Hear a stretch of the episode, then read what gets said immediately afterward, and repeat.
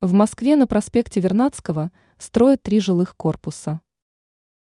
Москва ежедневно преображается за счет строительства новых объектов, в том числе и жилых домов.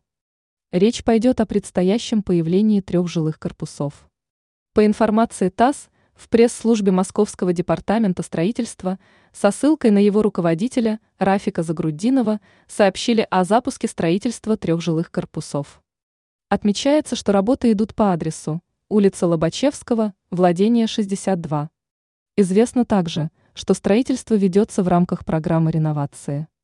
По словам Загруддинова, специалисты приступили к подготовительным работам. Отмечается, что три жилых корпуса будут иметь переменную этажность. Общее количество квартир составит 463. Кроме этого, некоторые квартиры будут созданы для маломобильных граждан. Там будут созданы все условия для комфортного проживания.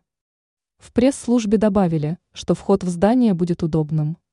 Родители с колясками, а также маломобильные жильцы смогут попасть в подъезд беспрепятственно.